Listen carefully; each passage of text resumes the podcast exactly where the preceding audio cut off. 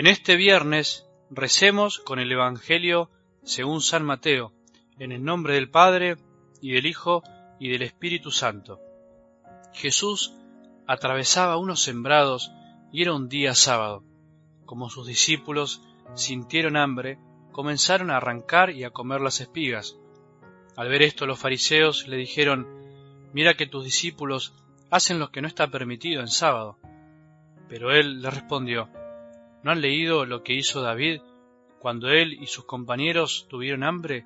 ¿Cómo entró en la casa de Dios y comieron los panes de la ofrenda que no les estaba permitido comer ni a él ni a sus compañeros, sino solamente a los sacerdotes? ¿Y no han leído también en la ley que los sacerdotes en el templo violan el descanso del sábado sin incurrir en falta? Ahora bien, yo les digo que aquí hay alguien más grande que el templo. Si hubieran comprendido lo que significa yo quiero misericordia y no sacrificios, no condenarían a los inocentes, porque el Hijo del Hombre es dueño del sábado. Palabra del Señor.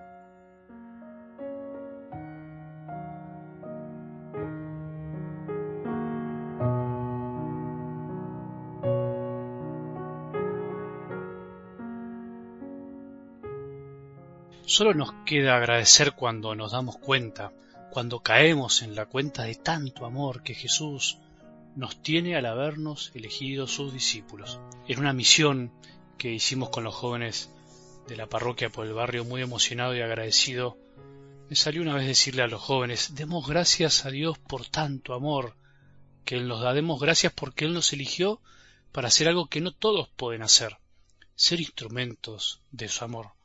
¿Nos damos cuenta de eso? ¿Te pusiste a pensar en eso alguna vez? En el enorme privilegio, en el inmerecido privilegio que tenemos vos y yo de ser sus discípulos, de ser elegidos para ir de dos en dos, como decía el Evangelio el domingo, anunciando su amor. No nos alcanzará la vida para agradecer solo en el cielo, en su presencia podremos comprender la maravilla de haber colaborado a la obra salvadora de Jesús un gesto, una palabra, una oración, un sacrificio, un perdón, un silencio, un consuelo, una corrección fraterna.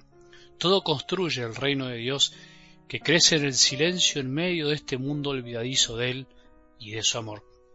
Pero no importa, ¿quién nos puede parar? Las guerras, la injusticia, el aborto, el pecado, la tristeza, la crítica, las calumnias, las enfermedades, las difamaciones, las mentiras, el soborno, la corrupción, la mediocridad, la tibieza, el engaño, la traición, la muerte.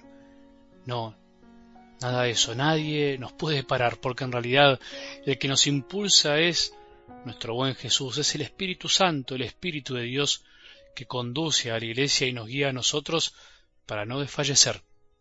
Algo así decía el Evangelio del domingo pasado.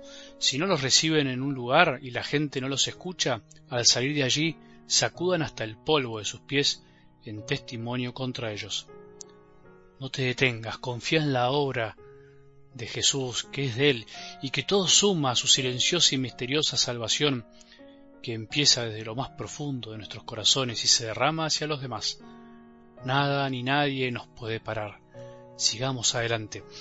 Dice algo del Evangelio de hoy, yo quiero misericordia y no sacrificios. Si comprendiéramos lo que significa esto, no condenaríamos ni para un lado ni para el otro. Creo que esto es lo que nos invita Jesús hoy. Cuidado con el fariseísmo que nos hace olvidar de lo más esencial. El fariseísmo es un virus escondido que se desparrama por todos lados, que no tiene fronteras, que de alguna manera tenemos todos también o de alguna manera algún día nos contagiaremos. El fariseísmo me parece que puede tomar, eh, para simplificarlo, dos formas. Por un lado, la rigidez extrema, que es la que más conocemos, lo que más está difundido, pero también me animo a sumar otra, que yo le llamaría el cualquierismo, porque de las dos maneras podemos caer en un cierto fariseísmo, o sea, en esa actitud de estar buscando como decimos a veces, la quita pata al gato, buscando qué criticar, buscando qué ver en el otro, en los demás, qué ver en mi familia, qué ver en la iglesia, en ese u otro sacerdote, en este que hizo esto o no hizo lo otro. Ese fariseísmo que puede llevar, como dije recién, a la rigidez de plantarse en una posición, de criticar, de jugar continuamente, de mirar toda la realidad con mis anteojos y pensar que todo tiene que ser como pienso yo. Jesús hoy calla a los fariseos de una manera admirable, les enseña a leer bien la palabra de Dios, porque también la palabra de Dios se puede interpretar para donde queremos, la puedo usar para mi provecho. De la palabra de Dios puede salir cualquier otra cosa menos la verdad. De hecho, las herejías surgieron de la palabra de Dios por no saber interpretarla. Y por otro lado te decía recién el cualquierismo, que también es una especie de fariseísmo. El cualquierismo es esa actitud que al final da todo lo mismo y sin embargo en ese da todo lo mismo, en esa supuesta apertura, búsqueda del progreso, de ayornarnos con el mundo, ese no pasa nada, está todo bien, eh, no hay normas. Finalmente la norma de esos que piensan así es no tener normas. La norma es pensar que todo tiene que ser así, que todo tiene que ser como yo creo que sea. Entonces eso también se da en la iglesia, se da en mí. A veces caemos en eso, pero por eso tenemos que tener cuidado. Y para eso el Señor hoy nos deja el remedio de la misericordia. Yo quiero misericordia y no sacrificios. ¿A qué se refiere Jesús? No se refiere a que no hagamos obras por amor, que eso sería un buen sacrificio, sino que se estaba refiriendo a los sacrificios de animales que hacían los judíos y que creían que con eso agradaban a Dios y por eso no hacía falta un corazón arrepentido. Era algo meramente exterior. Para que el sacrificio exterior sea auténtico, siempre tiene que estar acompañado de lo espiritual, de lo interior, de la recta intención. O sea, Jesús no va en contra de la entrega amorosa que podemos hacer cada día, de lo que va en contra de los sepulcros blanqueados, de ese pensamiento de que nos vamos a salvar por hacer cosas que salen de nosotros, de nuestro propio esfuerzo, como un voluntarismo. Jesús quiere antes que nada la misericordia. Ese es el gran y verdadero sacrificio que nos exige, la misericordia.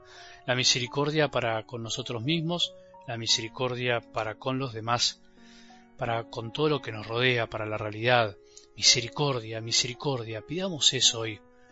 Tener misericordia. Hay una canción muy linda que recuerda unas palabras de Santa Teresita que dice algo así, lo que agrada a Dios de mi pequeña alma es que ame mi pequeñez y mi pobreza. Es la esperanza ciega que tengo en su misericordia. Te propongo que hoy todos pidamos esa gracia, la de la misericordia. Que tengamos un buen día y que la bendición de Dios, que es Padre misericordioso, Hijo y Espíritu Santo, descienda sobre nuestros corazones y permanezca para siempre.